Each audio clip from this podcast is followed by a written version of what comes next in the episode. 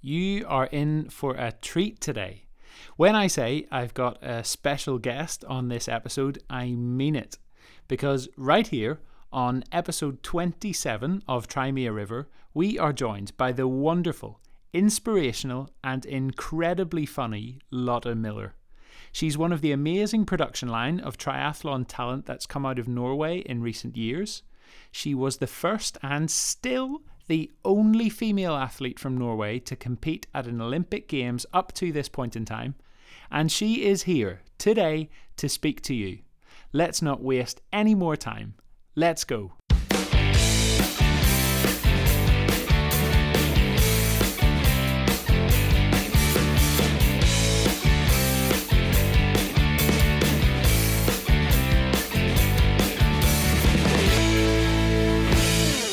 Yes, indeed.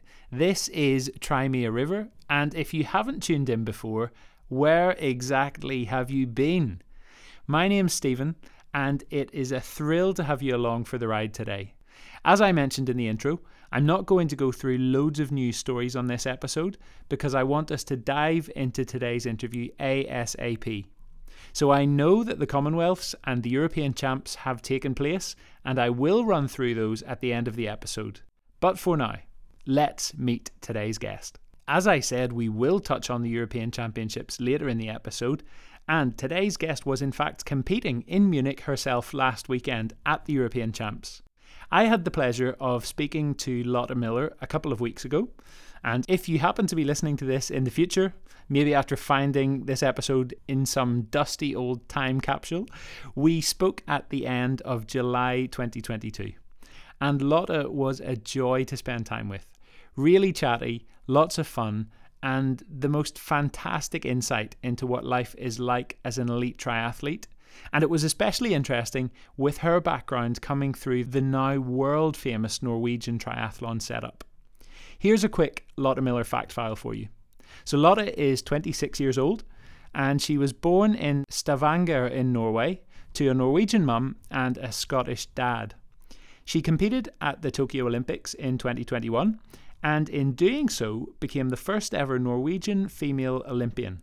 Monumental achievement, which we talk about in our time together.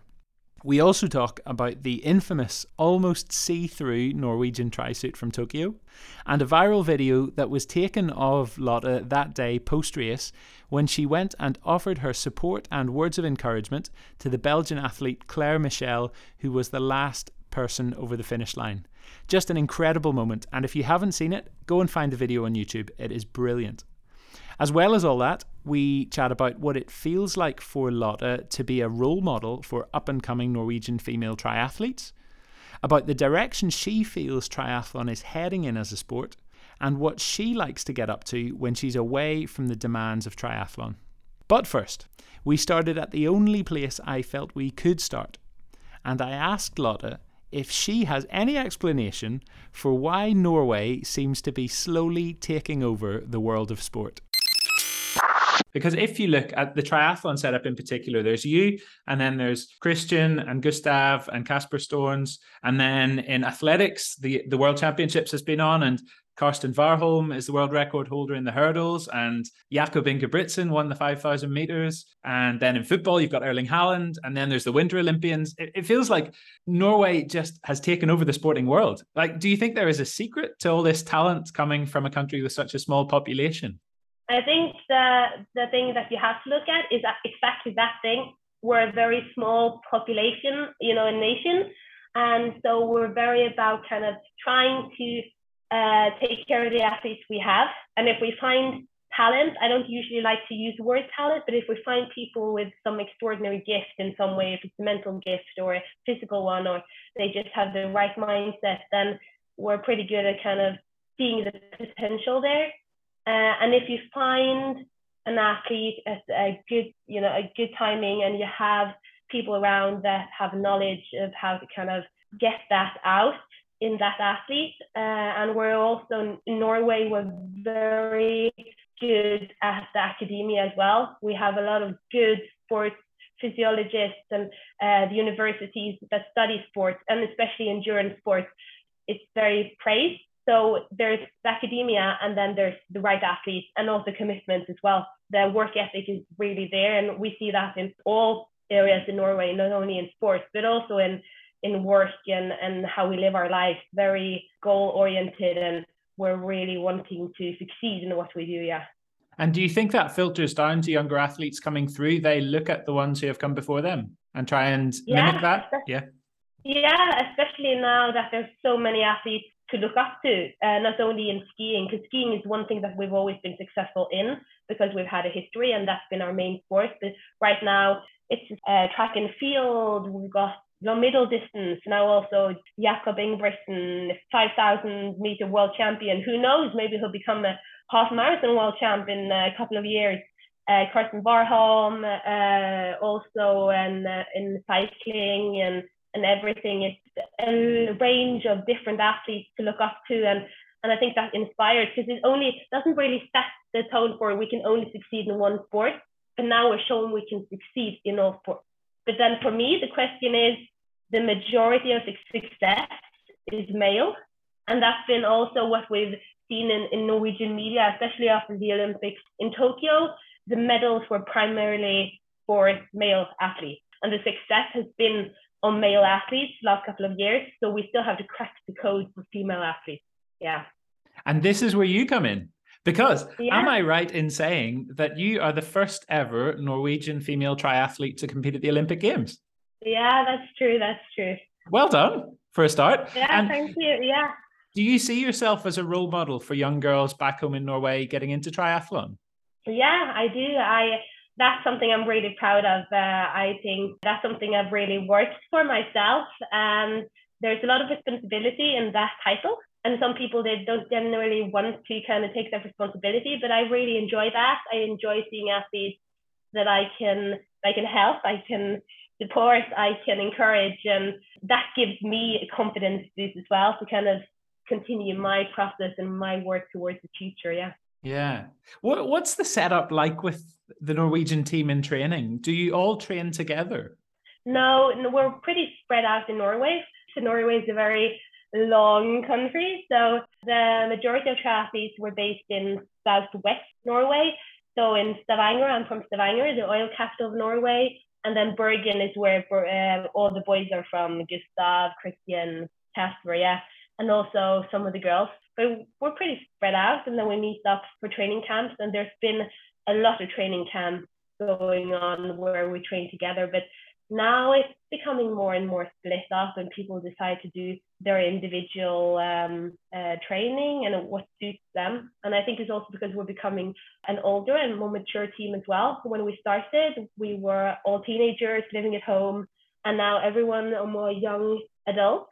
Uh, and we have, or some of us have more financial means to be able to travel more and to base ourselves abroad because it's just not optimal training at home when it's cold and dark in the winter period.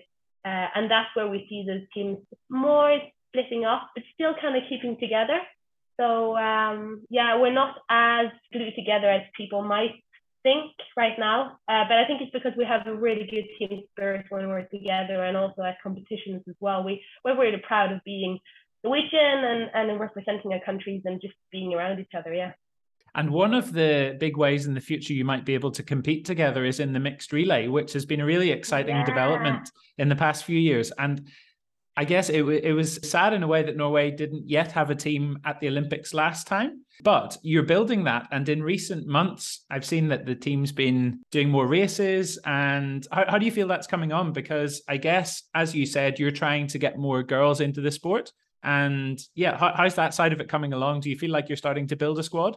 Yeah, so going into uh, Tokyo, we didn't have two girls to go. We only had me. And so we started picking up more girls. And last year we had three girls we could choose from. So then we said, let's just try to go for the automatic qualifier in, in Portugal and see what we can do.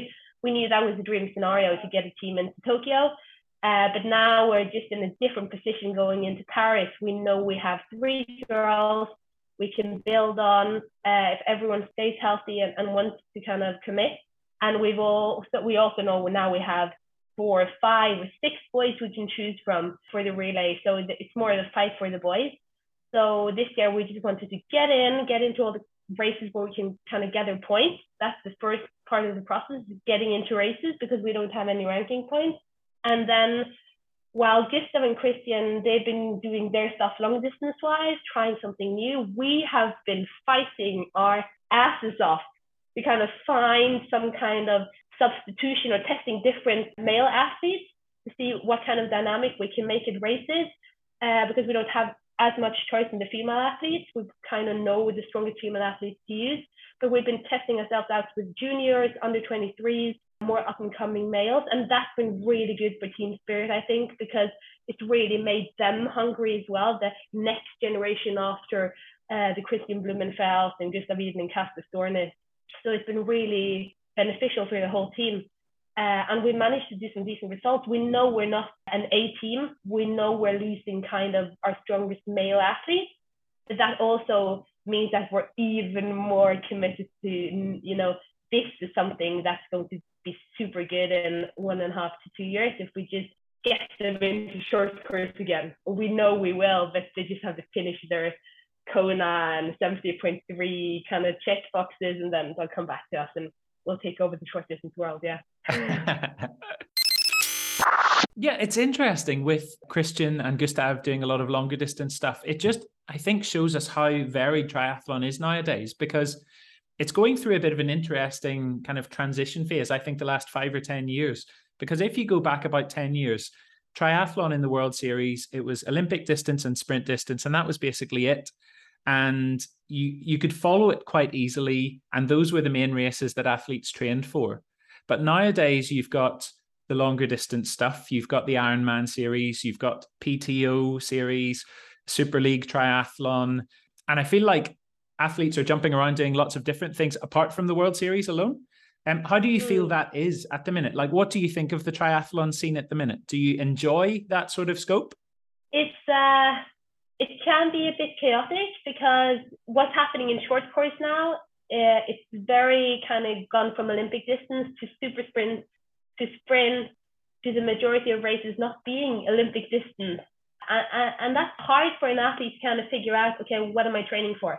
If we're training for an Olympic distance, it's more similar to 70.3 because you need the endurance, you need to be able to kind of use aerobic capacity more. While if you do super sprint and a sprint, you have to work more anaerobic. So I think what they're doing in short distance now this year is actually really making a divide between not being able to jump from short distance to long course if that's the direction that we're going for a more kind of eliminated super sprint format rather from the Olympic distance. So it's really interesting to see now when there's become a bridge, especially last year with Kristian and Gustav going over from short distance, that was Olympic distance, and then going over to a longer distance from now, where you now have to be a super sprint athlete to do well in the world triathlon, you know, short course scene. We saw Gustav doing Leeds, for example, that was a sprint distance he really struggled with the pace. And he said it wasn't because I'm not strong enough. It's just because it's, it's I, have just been stimulating different energy systems and, and my body's just not used to pushing that pace. But he know he knows he can. He just needs to train for it as well. So everything is developing. The sport is so young. So they're trying, World Triathlon is trying to figure out what format works when it comes to marketing, when it comes to viewers, are we going for a new discipline in the Olympics after Paris? Are we going for a sprint distance or eliminate the format? That will change what kind of athletes get into the sport, if it's fast and furious or if it's more endurance. And that will also make different athletes maybe not want to try long course or maybe want to try long course and go over. So um, I don't know. I really don't know. Do you still feel like athletes see the Olympics as the pinnacle, despite all these other series appearing? Yeah, I hope so. I really do. I um also because when you see the Olympic champions, uh, when you see the Flora Duffy and and the Alistair Brownlee and Kristian, when you see them jumping over to a 70.3 race and absolutely smashing it, uh, and you don't see the 70.3 world champions going over to the Olympic distance and smashing it, the people that are the best at the Olympics are also the best athletes in the sport regarding the distance. So I think there's a big respect, especially for like top five Olympians, because they just show that they're good at all distances. But it will be very interesting to see the more disciplines, if there will be more disciplines in the Olympic triathlon sport. If we get in a sprint distance, or if we get in an eliminator, for example, will there be as much respect? Because then we're talking about very different athletes as well. It's not necessarily that the Olympic athlete in the Olympic distance will be the Olympic athlete in or the Olympic champion uh, in the sprint, super sprint, or the eliminator. Because we look at the mixed team relay, for example, and there's huge respect for the mixed team relay, but it's just not the same because it's a it's a four man show. You don't need to have the perfect race in, in a relay because there are four athletes. There will always be mistakes. But when you're on an individual race, everything has to be done perfectly, and one person has to do it. So um, I find there the Olympic champion is the champion in triathlon. Yeah. Yeah.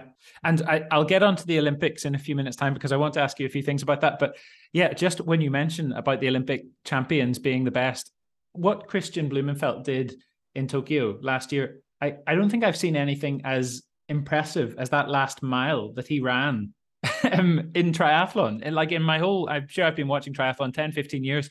And I was convinced Alex Yee was going to to win it. And then just out of nowhere, I just this ferocious sprint. Like I, I don't know how he held that sprint for so long. It was incredible. His mind is amazing, and to be able to have been with him from the very start when we were getting a team together in 2010 and the way he he said i'm going to be an olympic champ in five years time and everyone was just looking at him and saying yeah good luck my friend. And then two years in yeah you're on route. One year in oh my god yeah you're definitely on route. Three months you know before the games jesus christ yes you are going to be the olympic champion. Uh, and just seeing the development of how he's gone from being a very ambitious and very very hardworking athlete to also having the qualities of being very smart, being very mature, and he knew that it was going to hurt. That bloody hell, he was not going to give that away to anyone because he's really he's really put down the work. He's that's what he lived and breathed for that triathlon. And yeah. I was so emotional when I saw him win uh, because I know that it's a hundred percent of everything in his life put into that. Yeah. yeah. It's fantastic. But here, you have had a really good season, considering you've just told me before we started recording that you haven't been feeling well since having COVID, but you've had two top 20s this season already mm-hmm. in Leeds and Montreal. How do you feel the season's going so far? Regarding with everything that's happened from January to, to May, I'm really happy. Uh, I've ticked some boxes and I'm really proud of the way I've been racing as well. I've just attacked and it's not been perfect. It's not been the way I wanted to race when it comes to the level I want to be at.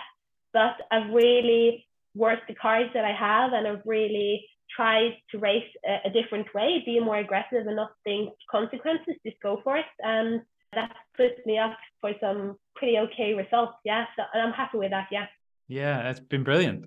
Can, can we talk a little bit about growing up in Norway for you, though? What was life like for you growing up? I think I read somewhere that you were a triplet. Is that right? Yeah, triplet, youngest, youngest of three. That's me. And what was family um, life like growing up? Were you in quite a sporty family? Uh, well, yeah, sporty family, but not elite athlete family at all. Just, I think it was my parents went from being two people in a family to being five, and they were pretty overwhelmed. And having three kids, it was also very, very structured from day one. But I always had company in my siblings, and we always did fun stuff. We were outside playing. We we had a cabin up in the mountains, so we were a lot outside. And we were just brought up with very healthy uh, morals. You know, if you go outside and you stay outside, regarding the weather, if it's shite weather, then you stay outside anyway. You just dress up and you come home and you eat and you have family time. And sports was very fun. Uh, we ended up maybe getting too much of each other at a young age. So we ended up in three different sports. Uh, my brother playing volleyball, me in swimming in, in the beginning and then triathlon and then my sister in martial arts, taekwondo. Uh, so sports became like our free space and with the same p- passion of being, you know, loving to be active and also loving to, to be competitive, we all thrived and Uh, I'm very lucky to have the family I have, and I'm very, very grateful for them because they push me, they inspire me. And if I do well, if I do bad, they're still there and they keep me grounded. Yeah. Yeah, it's important, isn't it? Um, because I guess some people who let triathlon become this all-consuming thing, and and to get to the very top, I suppose for some people it kind of has to. It can be hard to stay grounded. Yeah, I, I struggle with that. Is uh, when I get too wrapped up in the elite world, I get too high expectations. And I was actually talking to my friend the other day because she has this um, newsletter coming in every week where she gets different quotes. And and one of the quotes or a different life quotes or life advice, philosophical ones, and this was kind of have high ambitions but low expectations. And, and I found that very nice because I sometimes find that having high expectations for yourself really puts a lot of pressure on you and it, makes you feel like you fail a lot. And that, that gives you negative thoughts and negative uh, impact. While having low expectations, you will surprise yourself. And that doesn't mean you have to work less. It means you work as much, but you don't put that pressure on yourself and, and the focus is still there. So when I'm in an elite environment, I have really high expectations for myself, especially in the Norwegian team. And I've just been very privileged to be around really good athletes with high expectations for themselves. But that's kind of self-destructive for me. So being able to be at home, be around people that have more of a chill vibe uh, makes me feel that I don't need to perform 24 7 to feel like I'm worth anything or, or uh, I can actually just be me. And the more I find comfort in having low expectations for me as an athlete, but also having that high ambition, it's a very good balance there, yeah. Mm. And you have every right to have high expectations of yourself because, as I said, you are an Olympian. Yeah, let's t- chat about Tokyo. I'd love to hear what your memories of that day are. Yeah, not not many people can say that they're an Olympian. So yeah, yeah. What are your memories of that day? Oh, uh, mixed emotions. I was very good at soaking the whole Olympic experience up, uh, the Olympic Village, everything. Race day, I wish I'd gone into race day and been a more kind of whatever happens, happens. It's not a big deal kind of athlete. But I was very stressed. I didn't really sleep a lot the cup or the night leading into the games or the race. It was kind of, it was make it and break it for me and it, it's not the make it and break it really if you're not battling for the win. Uh, it's really just a race. And I was really disappointed afterwards, and I was I was in a bad space mentally the weeks after because I really felt like I'm not good enough. I didn't perform the way I wanted to. But at the end, the performance was okay. I didn't really. I, I did a good job on the bike. I was running level I was at. I couldn't really run any faster, and and with the training I've been doing up to it, it wasn't really a bad result. I think I was just very colored by the fact that I was with the boys and the boys were just in a different league than me and everyone was they were talking about winning winning winning winning and and I got too attached to their goals and their mindset and, and I forgot a lot about where I am in my process and when I came 24th uh, and and they were telling themselves that, you know, an 11 and an eighth place, that's not good enough. And I was like way behind them results wise, that I didn't feel good enough at all. And that just shows that the way I am as an athlete as well, I really, I really mirror the athletes I'm around and their expectations. And I get really distracted sometimes by being around athletes that are better than me because that's where I want to be as well. And then I lose track of myself. So uh, performance wise, I did a really good character. I, I, I really raced my race, and yeah, things were off, but I also had stuff going into the games where I crashed on velodrome six weeks before. I broke my jaw. That was not ideal.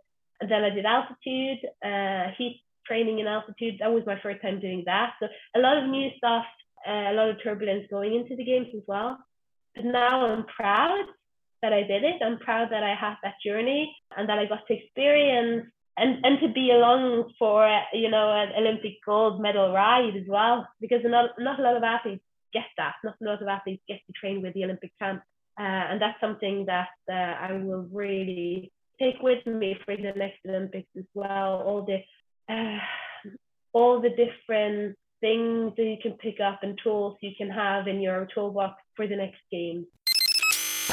I want to say thank you to you for being such an inspiration. And you might not have realized this at the time, but the video that went around the world of you going up to Claire Michel from Belgium, who was the last female finisher over the line, and you had the presence of mind, even though you were tired, and I'm sure you were a little bit disappointed, as you said, with your result.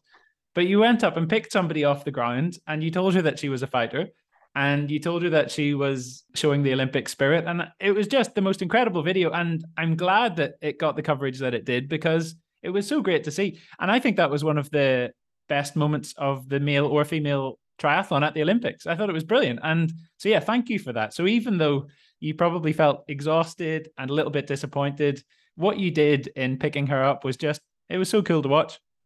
Thank you. Thank you. That, that means a lot when people say that because that doesn't reflect me as an athlete, that reflects me as a person.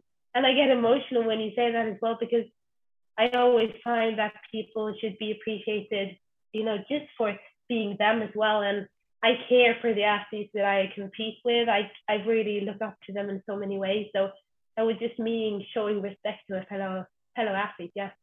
Have you been in touch with Claire since, or did you know her before the games? Yeah, yeah, I know Claire. We're pretty. I know all the girls, and that's probably probably because I'm really extrovert. I don't know, or really chatting. Uh, but we're such a small community, and I've raced with her, and she raced before I started racing, and and I always looked up to her as an athlete, and she's always had really good values, and she's taken care of a lot of up and coming athletes getting into the sport as well.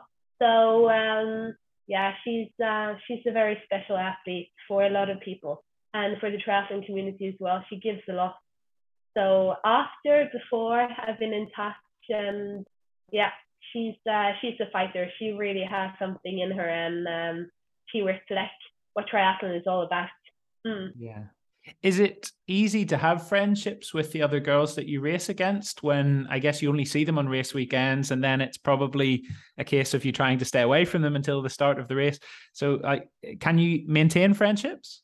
For me, it's been a necessity because I've been the only girl for a very long time. And for me to get some camaraderie that's not just normal people and people from swimming, and you would feel very lonely as a Norwegian triathlete at elite level when you're all by yourself and no one really understands the sport. So it's been really good to have girls from abroad, internationally, just discussing the ups and downs and and feeling that you have some support and some understanding that's been really good for me. And and you fall sometimes you fall in and out of contact because there's you don't see them for a while, but they're always there.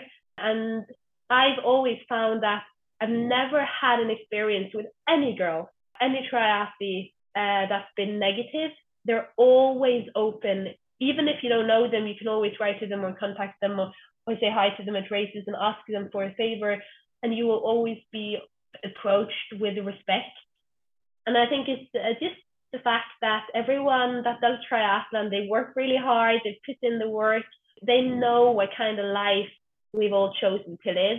And it's very sometimes isolating. So if we can help each other, if we can kind of make a camaraderie and, and a social group together and make it more fun, inspiring, and motivating for each other, then that's what we'll do. So it's kind of give energy to others so that you get the energy back. It's very that kind of feel I get.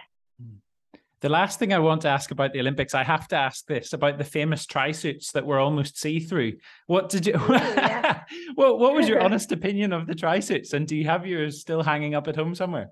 Oh, I've got like five of them because we got all extras. Amazing tri suits, amazing fit, uh, amazing technology behind. That's what I've really enjoyed is people kind of trashing our Olympic suits just because of the looks then you can then you think they don't know the performance. They don't yeah. know sports at all. It's all about the performance. It's not about the look. Yeah. If it was about the look, we would be rocking other kinds of suits. You know. So uh, the technology. But I like the look in a strange way. I think because it was so different, like everybody remembers it. Like nobody remembers yeah, what, what the Italian one or the French one looked like, but everybody remembers the no, Norwegian one. exactly, and it wasn't undecent at all because no, we were no. covering all the like yeah, yeah. all the good bits. Yeah. So uh, it, it it was just it was going to be hot. It was going to be humid. We didn't want to have a black suit, and we wanted thin material, and that's what we had to go for. And Trimtex just they were so cooperative, and we did so much testing with with different fabrics and the breathability and, and the coating as well. And all the athletes, fellow athletes, they came up to us and they were so interested in our suits. And some people were there, they were trash talking their own suits, like ours is just way too dark. What the hell did our manufacturer or federation do to, you know, do to our suits? They didn't think about the humidity or heat at all. And we just had a suit that everyone envied. So I was really proud of everything, the team, uh, the brand, even having aero bars that were custom made, everything that we did going into the Olympics. It was just high development, detail oriented, uh, performance minded, different, unique. Yeah, it was just everything that we wanted, and uh, and that shows. Yeah. Yeah, and that's why you're the best. Yeah, exactly. Yeah. Well, the boys are the best. Hopefully, I'll be the best. You will be.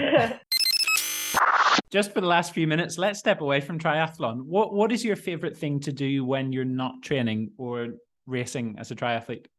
Mm, I love people. I love being with good people, people that make me laugh. Uh, I love laughing. I love just getting the moments where you think, yeah, I could stay in this moment forever. Uh, food. I'm a very simple-minded girl. Uh, good company and good food, and and just good surroundings, nature, uh, nice weather makes me happy. Yeah. Who in the world do you most admire? oh, that's really hard. I've, it's hard to pick one person because there are so many people with different uh, qualities. I have this friend of mine that I've been training with, uh, and she has some really amazing qualities. A Danish triathlete, Line Tam, um, amazing friend, hard worker, and she inspires me. And that's, I think, finding people that I can connect with uh, and that I can relate with. And yeah, that's inspirational for me. Yeah.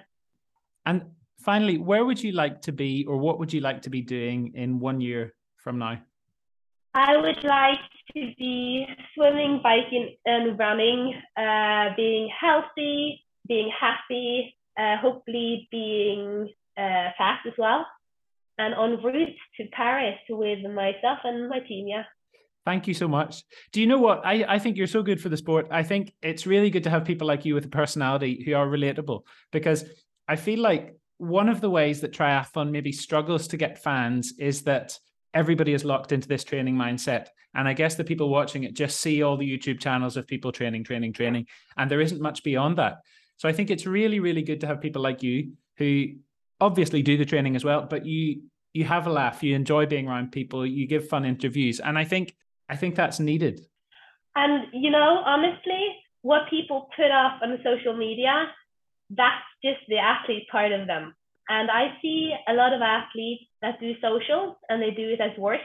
And then you go on Strava, for example, and you go on Snapchat, and that's what you, that's when you get the real deal. that's when you get the laughs and the dirty jokes and and the stuff that's just not okay for marketing. And that's the fine line between the this is work me and this is me when I'm well work in a kind of a business way and then you have the work uh, everyday me. And what I find is a lot of triathletes are a lot of fun especially in training because there's so much training involved.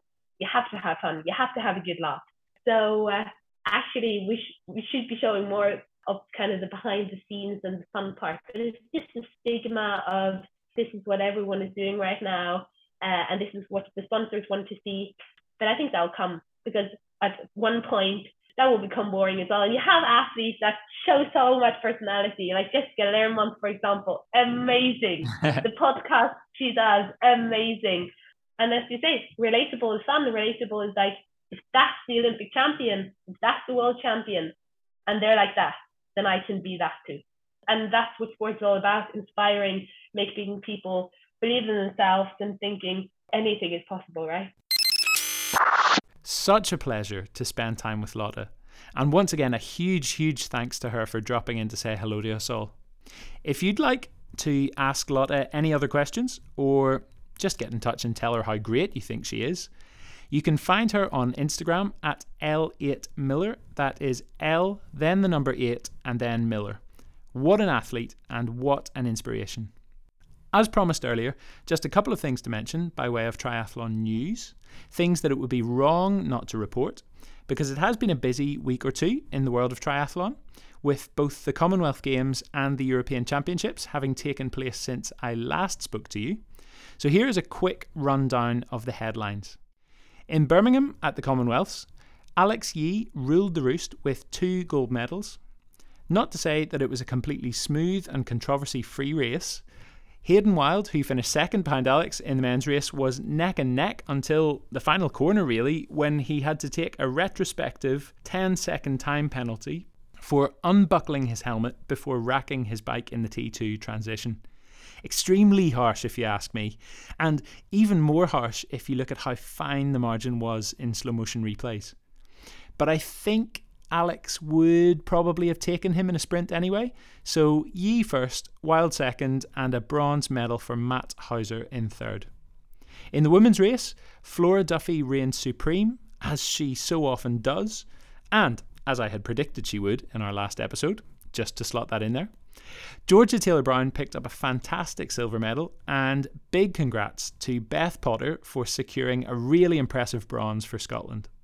In the mixed relay, England won, but for me, Non Stanford stole the show, and there will be more to come from her when I mention the European champs in a couple of minutes.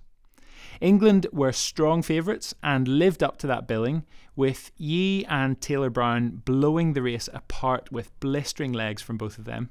But then the story of the race was Wales taking a surprise silver ahead of Australia in third, thanks to a phenomenal finish from Non Stanford. And then moving on to the European Championships in Munich just two weeks later, the men's race was a clean sweep of the podium for France, with Leo Bergère taking gold ahead of Dorian Coninx and Pierre Le Corre. while in what was her last ever major championship, in her last ever season wearing the GB colours, Non Stanford took home a pretty remarkable gold medal ahead of Laura Lindemann and Emma Lombardi. As expected, France romped home to the mixed relay victory. They have ridiculous strength and depth at the minute. And when Team GB don't have their full strength lineup competing, France are always going to be the ones to catch. So, loads of exciting racing. We've been spoilt the last few weeks, haven't we? Great, great stuff. And hopefully that bodes really well for the World Series season that lies ahead of us. Anyhow, that's about all we have time for today. Hope you've enjoyed it as much as I have. Keep telling your friends, families, children, grandparents, postmen, hairdressers, and everyone else in between about the podcast. You can find me on Instagram at trymeariver underscore pod or on Twitter at trymeariver, all one word. So, yeah, have an outstanding week, whatever you have lined up. I hope it's a great one. And I will catch up with you all once again very, very soon. Over and out.